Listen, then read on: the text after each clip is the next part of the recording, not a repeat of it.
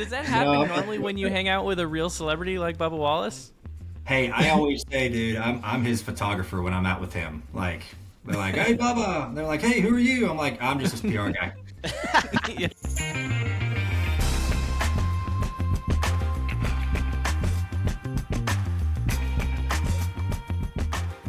Hello, welcome to the Money Lap Podcast. I'm Parker Kligerman, joined as always by Landon Cassill. And no, I haven't changed this intro yet, but this is an exciting one because our guest we have joined us today comes from a family steeped in racing tradition. Yet I think he broke the mold. In his first NASCAR start in an underfunded car, he finished seventh, and 11 years later would go on to win the sport's biggest prize. It's none other than the 2023 NASCAR Cup Series champion, Ryan Blaney on the money lap, my man. Thank you very much for coming here. We appreciate it. I meant to say, yeah, I meant. You got me fired we appreciate it. Yeah, well, I meant to say champion all drawn out like champion, but I, I didn't do it. So still, it was still plenty good for my standards. I mean, anything would have been well acceptable. You did get the biggest prize we have in the sport, but before we get into that, I do have a really important burning question that's been coming across my mind lately and that is do you think you have the most tattoos of any NASCAR Cup Series champion ever? I yeah, probably. Yeah, yeah.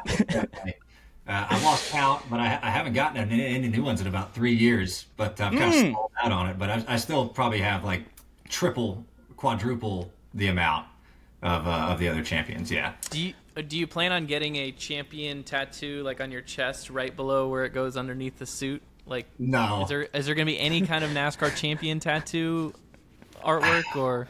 You know, it, I've, it's something I've actually thought about. Like, um, like we won the Coke 600, and they had a really cool logo um, that used to be like the World 600, mm-hmm. and I thought about getting that. Like, I have some on my leg. Like, I wouldn't get it to where like you could see it easy, but maybe like a little logo there, maybe a little cup trophy on my leg, something you can't see but uh, maybe I don't know yet. We'll see. Something for the more intimate viewers. yeah, yeah. Well, about two people would see these tattoos, myself and Sean. So.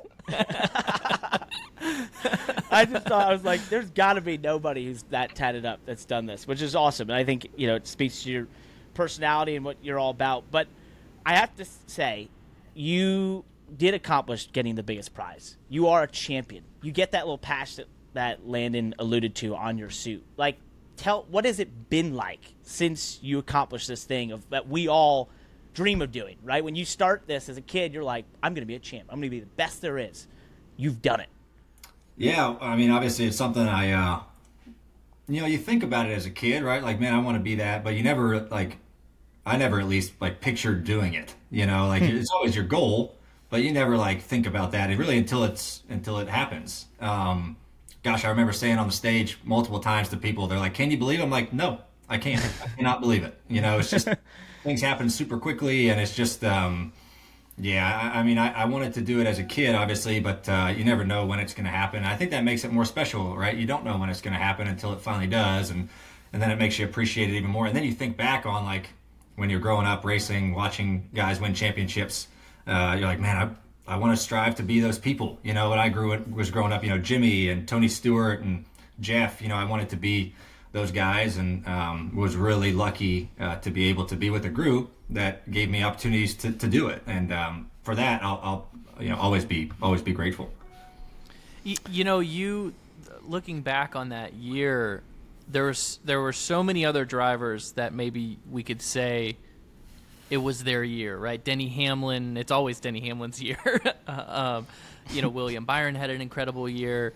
Um, it, it, and and not to say that you don't go into every season, especially you know driving the car you're driving, thinking, okay, this is how am I going to win the championship this year? But I, it seemed like your championship was something of a you know a walk off home runs in the last couple. Uh, the last innings, right? You you just came to life those last six or eight weeks of the playoffs, and and shoehorned yourself into championship contention. So what was that like? Like, what did it for you emotionally? to just come together all at once, or or was that a culmination of your preparations? Yeah, I think you know. I look back at our year, and um, you know, I've heard people be like, "Well, Blaney just had a really not a good year until like the final five weeks. And it's like, well, I was leading points after, like before the summer break. You know, like before mm-hmm. Sonoma, I was leading points, and uh, so we, you know, we had a good first half, and we, then we just struggled for two, two and a half months in the summer. You know, and uh, just trying things, and and a lot of stuff we were trying just wasn't working, and it took us a while to kind of weed through. Okay, where do we need to continue to improve on? Obviously, what we're doing now and what we think is the right direction is obviously not, and that was really our whole company, and. Hmm. Um, you know, I think we learned from all those things that didn't work in the summer and we could go another direction for when the playoffs started. And there was a lot of hard conversations. I mean, you know, you get to August, late August, you know, early September, hey, the playoffs are creeping up. Like there was a lot of talks. Our team sit down and be like, hey, we're not anywhere close good enough to compete for a championship. Like if we keep running like this, we're going to be out in round one, maybe make it to round two, uh, but we got to find something. And we set a deadline, you know, in our company to, to hey, we got to be better for these 10 weeks. And, and you know, props to everybody. They met that deadline, and um, mm. and I would say it was really full speed ahead when we won Talladega. Like you know, like we we ran okay in the first round. Um, we ran okay at Texas, the first race of uh, you know the round of twelve. But I I sped and we got in a wreck, and then we went to Talladega. You know, really kind of needing to win, and we did that. And once that happened, it was like all the confidence of the world in our group. We showed up to the round of eight at Vegas, Miami, and Martinsville, and just absolutely was the best car for three weeks, and then you know followed it up at Phoenix, and um, so it was a lot of hard work. You know, these things don't just happen. You know, and I, I don't take any credit for it. I mean, we just got better throughout the year. I mean, everyone worked hard to get where we needed to go, and um, you know, when everything's kind of flowing, when you feel like you're doing your job behind the wheel well, when the cars can respond to what you can do like all that stuff just came together like at a perfect time and um, just just a lot of hard work and uh, yeah i mean i look back at i look back at 22 you know i thought we had a overall better year in 22 even though like i didn't i only won the all-star race but we were way faster in 22 throughout the whole year like we were competing a lot more for wins and up front and 23 was definitely a harder a harder year we just peaked at a perfect time and um, and continued to just build on you know what we yeah. were doing and learn from what we were doing that wasn't working, and, and it led to you know the championship. So. Well, and you make it. You just said it. They're peaked at the perfect time. It's it's so it just shows how timing is important for everything. Hey, hold on a second here. While we're talking to Ryan Blaney about Ryan Blaney, are you a Ryan Blaney enthusiast? Are you looking for Ryan Blaney quality diecast and apparel? Well, then look no further than SpoilerDiecast.com, one of the fastest growing companies in the industry.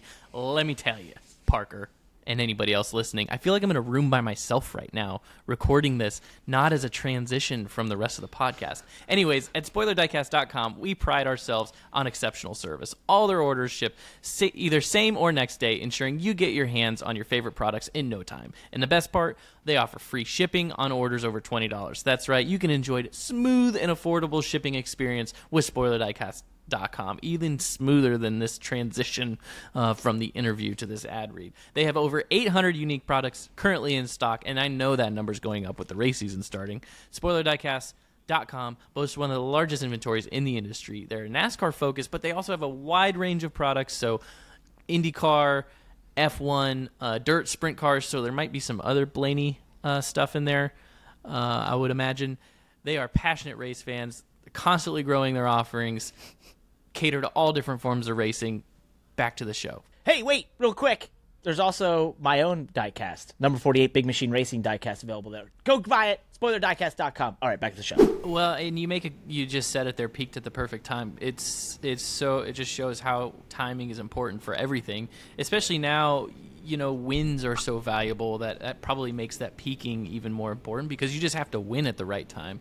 Now, so you mentioned you know you had hard conversations, right? You had you you had to get together as a team and look ahead three, four, five weeks, um, and say, okay, we've we've got to set deadlines for ourselves. We're gonna, we're going to set some new goals, restructure our, our strategy moving forward so that we can get through the playoffs. What was your role in all that? Like eh, we know where the team, the, the engineers and the crew chiefs, they go on their projects, but but leaving those meetings, what was your role? Yeah, I mean, my, my role in those meetings and you know week in and week out is obviously right your role behind the wheel on the racetrack is important, right? Doing the best you can, getting every little ounce of speed out of your race car that you can get. But then also, you know, when every ounce you can get is like a great day, we run, you know, seventh or eighth. It, it kind of goes to, all right, you have to stay positive. You're like, okay, guys, I think we're gaining on it. But then also really pick out areas of like, we are super weak here. Like as a driver, like, hey, we can't get in the corner. That was a big thing. Like, we could not get in the corner as fast as other guys. Like we just can't, hmm. we can't do it. I can't drive in five car lengths deeper like everybody else. How can we get that? Like that is the first bit of speed. How can we get that? Okay, we found that. Now let's start working our way around the corner. All right, how can we do that? So it's like my role was pinpointing the big issues where we needed to get better and where we focus. Like it's easy just saying, "Hey, we need to be faster." Like that's that's kind of okay. Where do you work? If you're saying we just need to be faster, but like, if- but if you can like pick out areas of the track that we really need to, you know, focus on, that was like my main, main goal. Like pick out a spot where you're, we're the weakest. Let's go to work there, and then you So- can kind of figure it out. and to that point, you know, I find fascinating is you know you were pinpointing that and pointing it out, and I think for Lane and I, we always want to dive into the driving with drivers, right, and sort of how you approach driving. So, like, what is your process to identify that issue? You're seeing it obviously on the racetrack, but are you looking at data? What is your process to prepare for each weekend? How do you how do you approach racing as a race car driver at this level and find those things out? Yeah, I mean, I think the easiest way to figure out where you're getting beat is right just during the race, right? Like, okay, during the race, I got my butt kicked here in this area all race.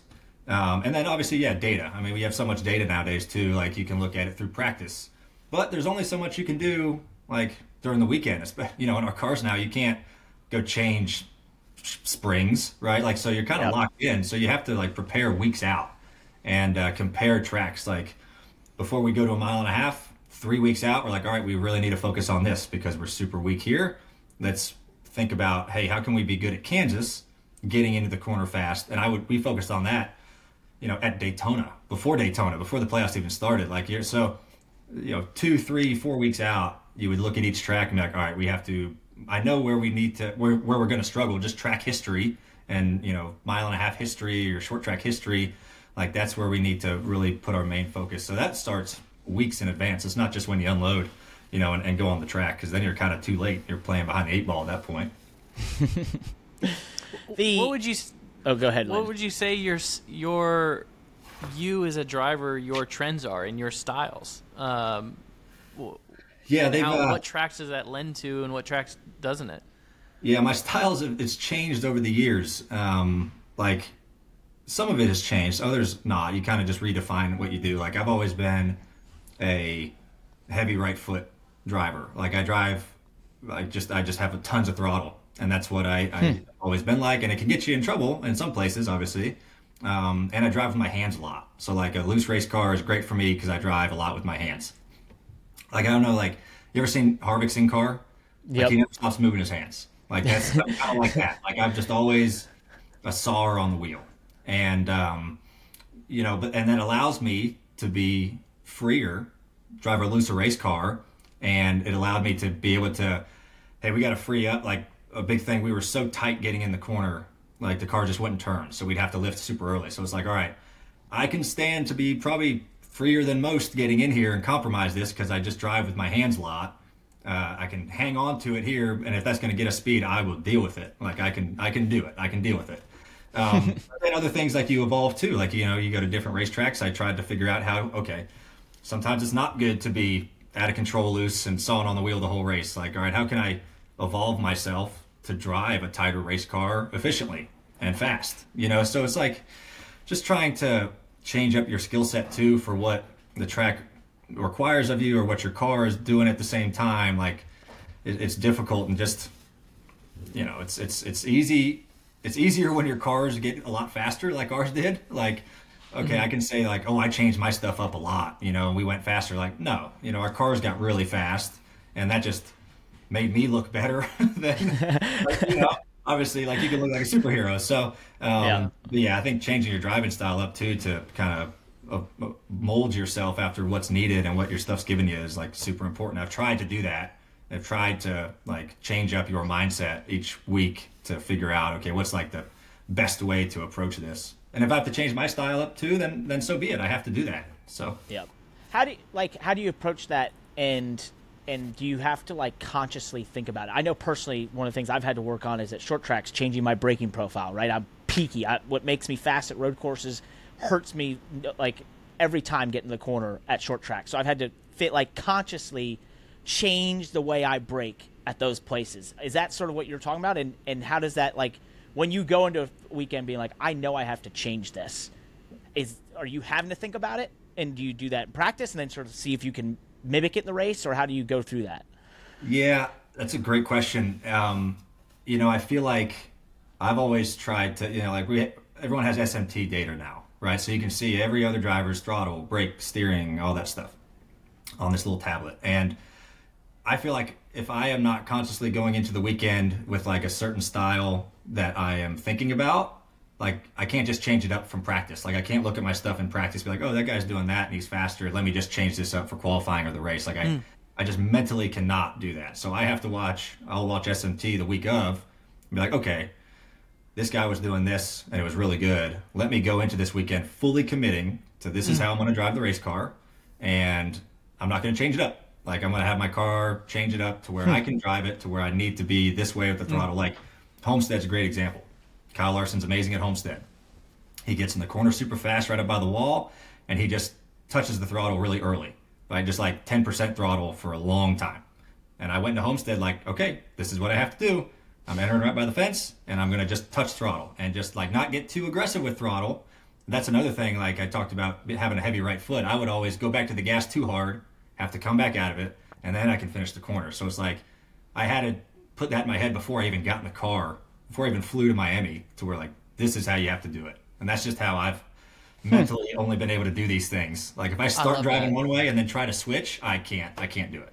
I love that. It's such a good. It's such a good mindset because it's like it's it's like having a, a purpose-driven mindset going into these races. And the most success I've had, I have very specific races I can think of in my career where I just executed a strategy, like you said, from day one you know, going into uh, Martinsville and saying, "Man, I really think based on every all the data that I've looked at, it's saying I, I need to beat everybody into the corner, right? I want to bo- I want to I want to make time into the corner, and I'm committed all my simulator work, uh, you know, talking to my team, uh, whether I was on iRacing, everything I did going into it to to accomplish that one goal, and sort of saying to myself, hey, if that's the wrong strategy, then I guess I'll pay the price from it for it at the racetrack. But this is the strategy I'm pursuing, and you know, in it, and you go to the track and you execute on it, and you have a great weekend. I mean, that's that's an incredible. That that is the right way to do it for every single race.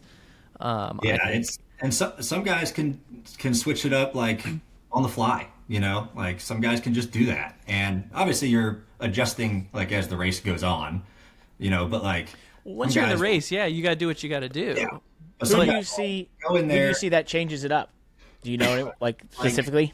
Like, like Kyle Busch can do it like mm. nothing. Like he could hmm. go make a run in practice, look at data in between runs, and change up. Like, all right, now I'm going to drive like this because other guys are driving like this, and do it like flawlessly right away. And it's like, dude, that's just the talent that like, like that. You know, certain guys are just so talented at doing that, and I just I've just never been able to do that efficiently.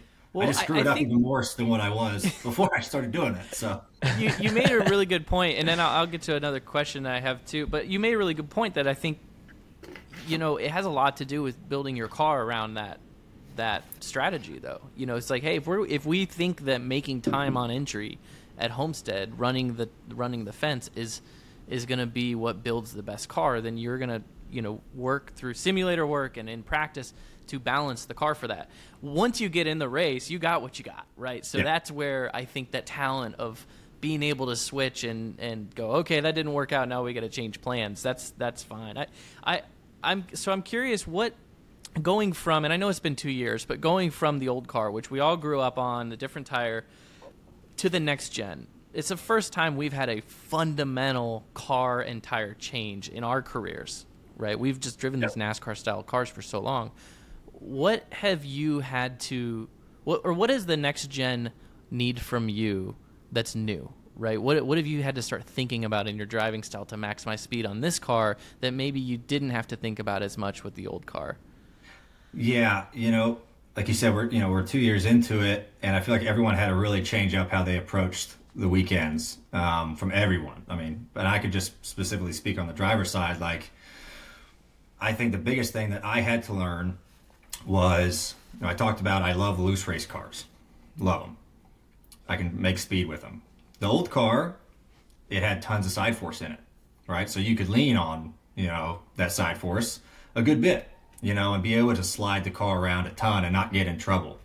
This new car, and I think you saw it a lot like the first two, three months that we had it in 22, a lot of guys were busting their butts because there's no side force in this new car, right? Like you get to a mm-hmm. yaw point, it's gone. It's like an Indy car. Mm-hmm. Like when you start losing that downforce number, it's it's going away. So you saw a lot of guys spinning out, wrecking in practice, like just because it was totally different. So that's what I had to change up about me, and I did it a few times. Like you get loose, like I'm, I'm good, I'm good, eh, and then you're done. Like where you thought you could have three times the amount of yaw than you actually could, because just because the old car was was better with that. Um, so I've actually had to back off. Like, hey, I can't drive these cars as free as I used to, just because the car won't take it, you know. And um, and I feel like the tire with this one, you know, the you know smaller sidewall and stiffer sidewall, like it's it doesn't have as much kind of squish in the tire, right? Because that also went into it. Like you kind of would yaw it out, the tire would kind of squish, and the side force would catch you, and the tire would do it. But now, like the yaw angle with these things are just it's not even close to what it is. So like, mm-hmm. Hey, I gotta figure out how to not drive this thing as as loose as I used to because I'm going to bust my butt, and I did a few times. And then it's like, all right, how do you learn from that? How do you back it off? And here's the limit, and let's stay like five percent below the limit because if you get even close to it, you're you're in, in big big trouble. Do you feel like you have the limit sort of figured out, or is it like you've said there at the end? It's now you just know to be below it. Like you, or have you gotten that feel in these cars and been like, I know when it's breaking away, or is it still so vague you just have to you have to be that little percentage under what that limit is on the right rear? It's I feel like it's still like I have a good idea of, of it, but it's still pretty vague. Like hmm. you'll feel like you're okay still, and then it's just gone. Like you can go from 80% grip to zero really quick. And you, you, there's not very often you can drive it out of big moments anymore. You know, you used to see mm-hmm. guys like 30 degrees hung out, big moment, but you can straighten it back out. These, like, you'll get either the loose and twitch and like over and correct back to the right, or the thing just is absolutely gone. So, I feel like you understand the limit, and it's track dependent, right? Like a Kansas is going to snap way quicker than like a Miami. You can still kind of slide the car around just because the tire's a little bit better um, and not as hard. But uh, yeah, I, I yep. personally have just tried to stay a couple percentages below that limit, the oh crap moment, uh, because it can it can be pretty bad. well, it worked for you really well at Martinsville and Phoenix last year. I just remember those two drives specifically. Martinsville, man, I was sitting there on pit road and I was like, he has got them beat by a mile. And I, it might have been you might have been able to do the track uh, like a whole lap ahead of everyone or two. That was, was like, that fast. That was like the dream day. That was like you know you have those cars that are just like I can do anything I want whenever I yep. want, and it's always you know you have a good race car when you're just riding around and you're like keeping pace with the fast guys. You're like all right I can I can up this thing a little bit and I'm gonna go past these guys whenever I want. So that was a that's a unicorn car right there, and it was fun to drive it. Yeah, they, that's when they're telling you take care of it. And you're like, I can't go any slower. Like, yeah, this is, this, this thing, I'm literally not driving, but it's still working for me. I just I want to flip to 2024 now, and you know, just sort of looking ahead. You did the clash. You once you you started off, I think, in one of the cooler ways, which was passing a whole bunch of cars. Hmm. Like so, sort of picked up where you left off last year. I know that's a weird track and it's not really representative of anything we do going forward. But like after the off season of celebrating being a champ and all the things you've done, to get back in the car, first race, and it's like, bam, I just passed the whole field basically. I has to be like, uh, like, yep, I still we're gonna pick off where we left off, sort of feeling. Yeah, it was. Uh, you know, it didn't start off the way I imagined. I didn't expect to take a provisional. It was a good thing we won the championship last year to where yeah.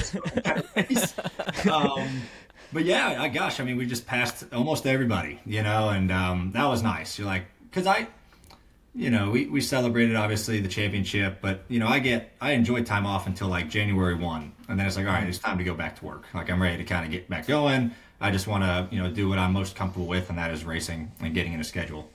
But yeah, I mean, coming from the back to third and having a good shot to win that thing um, was was obviously a nice feel. Like you know, hey, we're we're still here. Like this thing, we're we're still can run up front. It was nice driving through, and um, yeah, so that that was always that's always nice when you can go and start off the year, even though it's an exhibition race at a funky racetrack, to go have a good run to start Yep. off the new year. You're like, all right, this is this is nice to to know we still have the same same swagger as we had, you know, ending last year. Where do you want the Clash to go? What do you think? What do you think of that event, man? It's on everyone's mind. You're the champ. You got the biggest voice. What is, what is on your mind about what the Clash should be or where it should go? Yeah, that's been a big talking point. Um, you know, I thought it was. Hey, I thought it was great at the Coliseum for a few years. You know, it was something that was very out there. NASCAR took a chance with it a few years ago, um, and it, it worked. Right, I think everyone really enjoyed it. The race is what it is. Right, you're running around a football stadium, like you're gonna. It's gonna be bumper cars. All right, we get it. Um, if we had to change it up, like I personally enjoyed the whole speed weeks aspect, you know, of Daytona. Like you're there for from gosh, we used to be there Thursday to the next Sunday, you know, and you could even condense it down now to where you could just be there a whole week and still do the clash on the on the super speedway, but you know, I don't think that's the best place. I personally have thought like you could still you go to New Smyrna. So you're already down in Florida. It's a great little short track. It's got a good crowd following. Um, you could even do it, you know, with the late models and modifieds there that same weekend. Um, I think New Smyrna would be great. But I think you're right. NASCAR wants to go to a big market, right? Like a crazy out there market, like LA. Uh, Chicago Street Course is another example. Like, I don't know where you could do it. So you got to find a big city to where you could plow a racetrack in the middle of somewhere. And I don't know where you can do it. Like, the Coliseum's a unique one because it's bigger than your normal stadium. Um, Yeah. So you'd have to build. Uh, I've, I've heard talks like um, there's a horse track in New York by like Truist Field. No, one of the stadiums up there, and there's like a horse track. outside. People are like, oh, pave over the horse track, and but I'm like, New York in February, the first of February. That's, I don't know if the weather's going to let you do that. So hey, I'm good I doing would it anywhere. Just make it unique, you know, because that's I would say that we should do it. Uh, we should find a way to do it in Madison Square Garden, but you, they probably wouldn't even give you any credit that you were even there at the event. No, they wouldn't. They wouldn't. That was that was cold, man. That was, that was dirty on that one. I know. What was that about? I, I don't know, man. We uh we were sitting at the Knicks game courtside with Netflix because we were uh, promoting the new show, and um, awesome. Obviously, I mean, being at the Garden is amazing. I was my second time there, and it's a very historic place, and um, it was a cool experience. But yeah, it, the, what made it worse was the uh, photographer was like, "Bubba Ryan, get in for a photo," and we kind of leaned in for a picture, and then the next morning I saw they just act guy got like my shoulder, and I'm like, "Oh, man, that was that's tough right there. Jeez. Is that does that happen No. normally when you hang out with a real celebrity like Bubba Wallace? Hey, I always say, dude, I'm I'm his photographer when I'm out with him. Like they're like, "Hey, Bubba," And they're like, "Hey, who are you?" I'm like, "I'm just his PR guy." You're the Instagram boyfriend. Yeah, yeah, yeah. yeah. Bubba Wallace and And friends. I uh, I get him drinks. That's what I do. That's that's awesome. What Oh, my uh, what has the been reception for the Netflix thing? So I watched it. I thought it was great. You know, seeing behind the scenes of you guys. What's that been like since it came out? I know, like when it was filming, man, I bumped into those cameras and the boom mic every three feet on pit road because that was like for the people that don't see the outside, it would be like a camera, a boom mic. A producer, and they were in a pod that would just roam, following you guys all over the Yeah. place.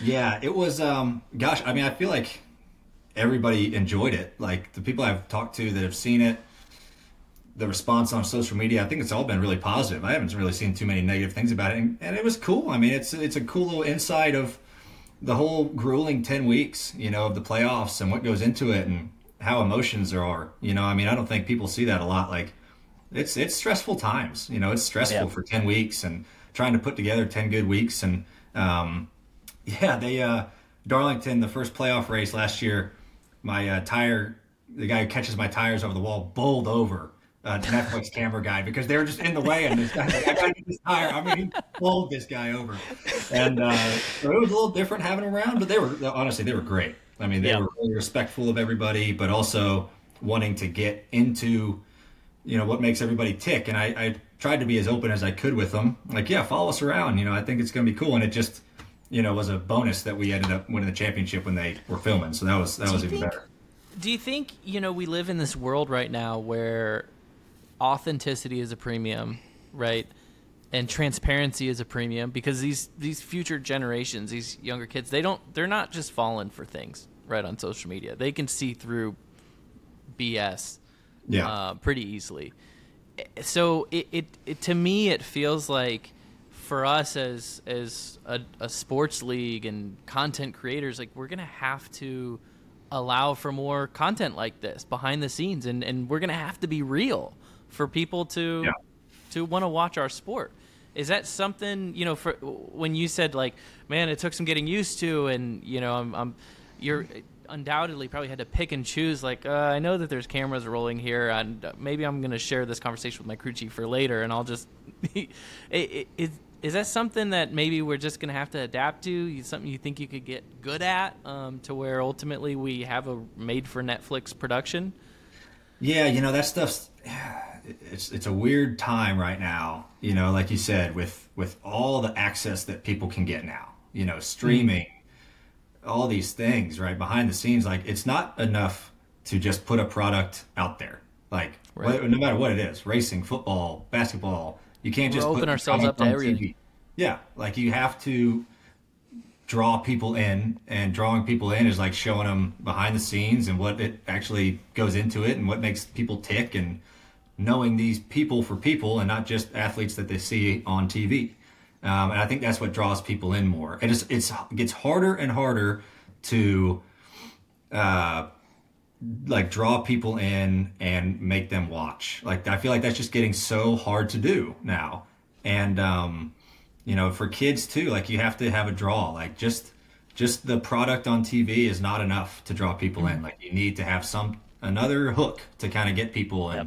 And I think this is what's doing that, right? You see everyone doing it, right? NFL did the quarterback, you know, series. Yeah. Um, you know, the the Hard Knocks has been around for a while, but that was kind of like, you know, what that is. They follow a team around and kind of show the in and outs of their weeks and, and what goes on on the sidelines and what they talk about personally, um, game strategy stuff. So I feel like you have to do it. I mean, if you're not doing it, uh, you're not succeeding uh, as a as a organization. So I think it's something that yeah, everyone needs to get used to because I don't see it going away anytime soon. It's just going to get more access. People want more access.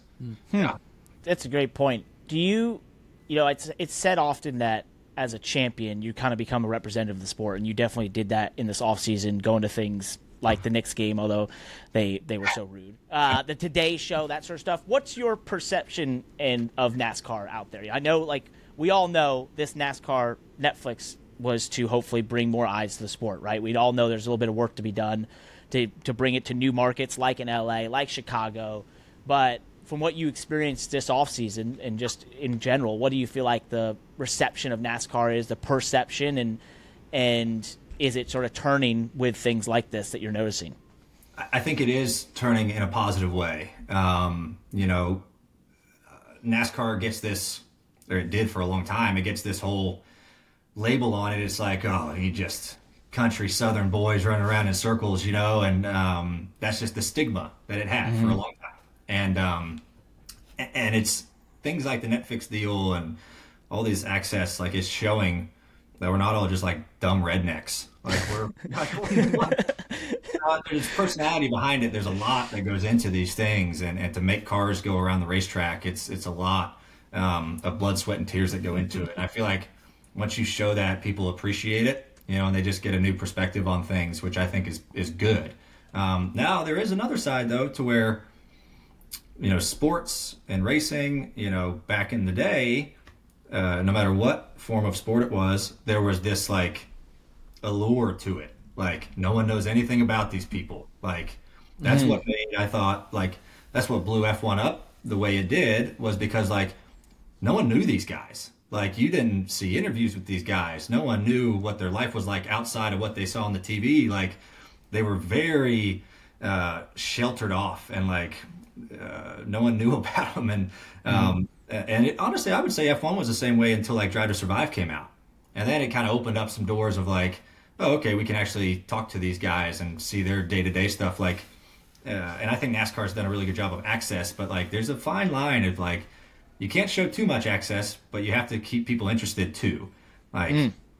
uh, you know, I'm rambling, but I feel like there's a fine line of like, what makes us unique and cool. Like yep. there's some mystery behind it. You have to keep some mystery behind these things, but um, you have to balance that out. I feel like a little bit. The the net, you know, the F1 deal was so funny. To your point, like 2019, 2017, they were talking about not having a single race here.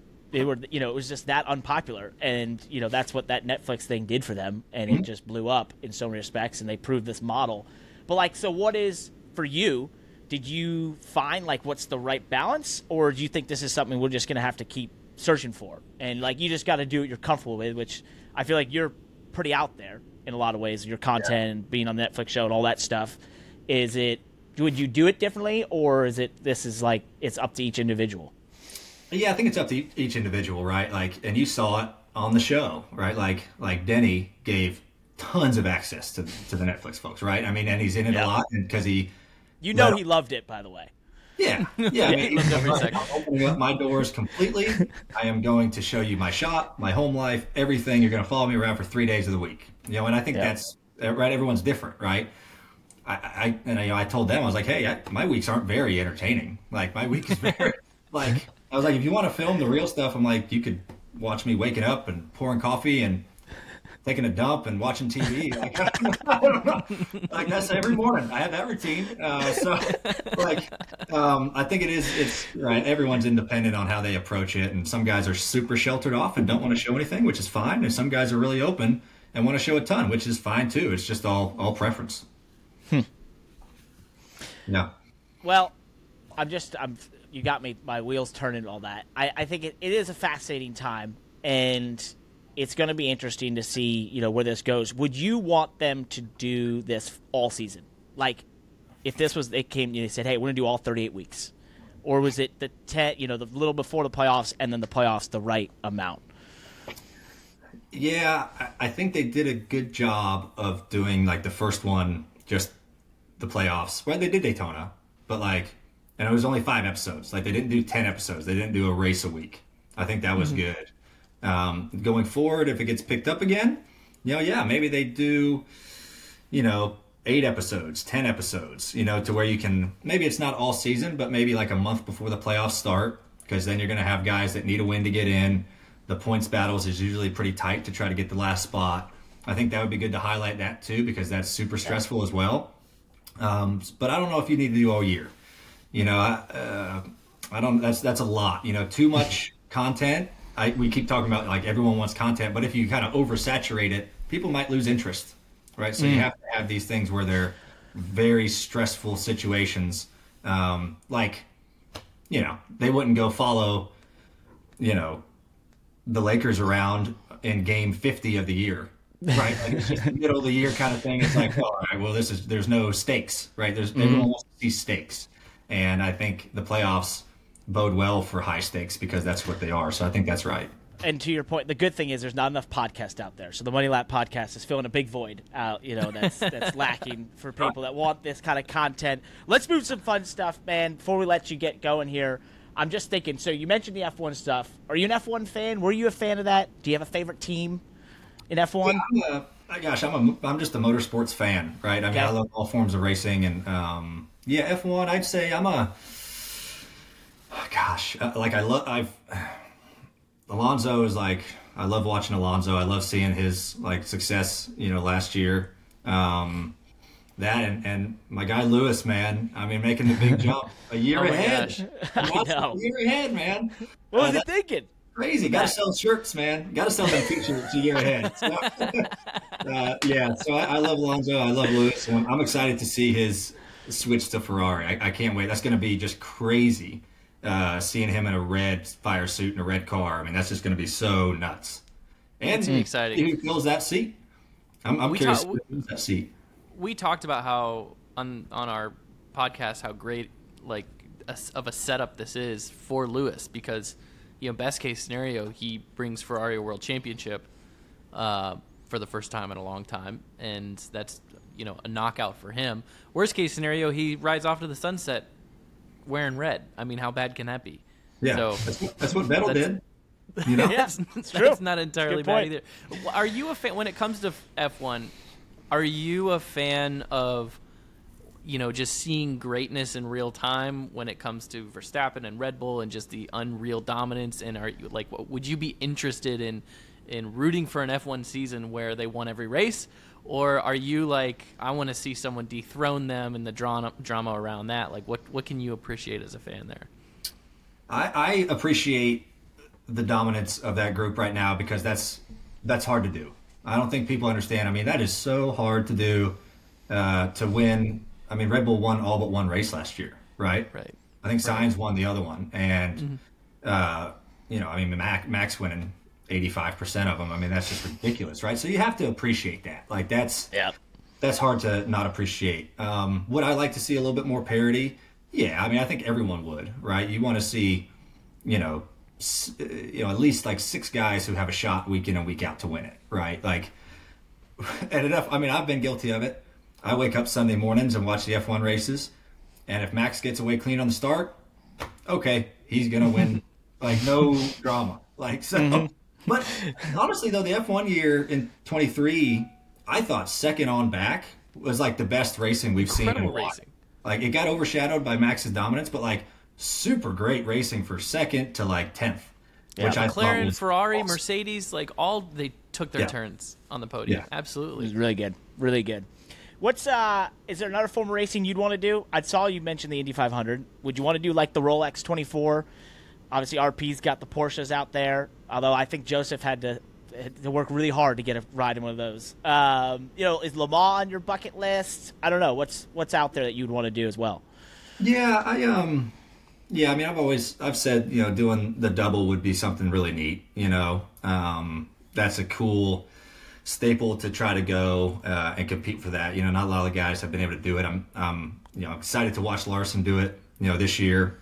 I think he's going to do great. Um so yeah, I mean that one. Obviously, I'd love to go run Daytona, uh, the 24 there, um, and no matter what class, you know, just kind of to be a part of that race um, would be super historic. Um, I don't, gosh, I'm just a stock car guy. I don't think I could get a prototype ride. Uh, so, Um, Well, you got the new Dark myself. Horse.